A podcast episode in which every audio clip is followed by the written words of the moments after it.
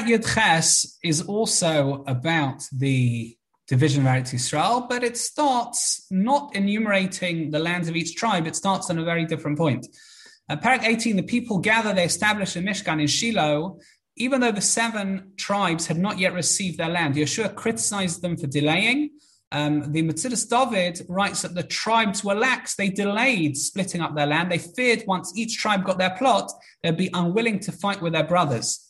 It's interesting that the tribes themselves are the ones who split up the land. It's not Yehoshua. In Perek 13, the Ralbag and Rashi writes that since Perek 13 is introduced by Yehoshua being old, uh, he was not able to finish dividing up the land. He left it to each tribe. That's the Ralbag in the first perek of Posuk 13 and Rashi, uh, Posuk 6 in Posuk Vav in Perek Yud Gimel as well.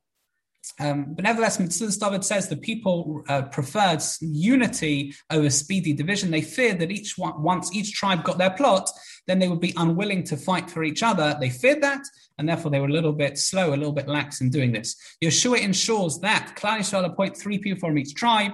Um, they are going to uh, survey Eretz Yisrael, map out their territories. He then has a lot, a goral for the remaining seven tribes. This, the Radak says, occurred 14 years after the initial entry into Eretz Yisrael.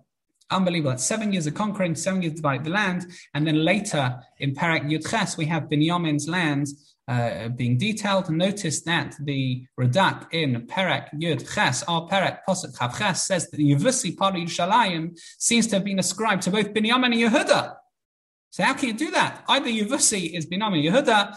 Um, the Gemara, the Radak quotes this, says that Binyamin had a small strip of land which included the Mizbeach, or maybe the two shared the Mizbeach, and it's Pasuk Yud, Perek Yud Ches, excuse me. Tomorrow is Perek Yud Tes.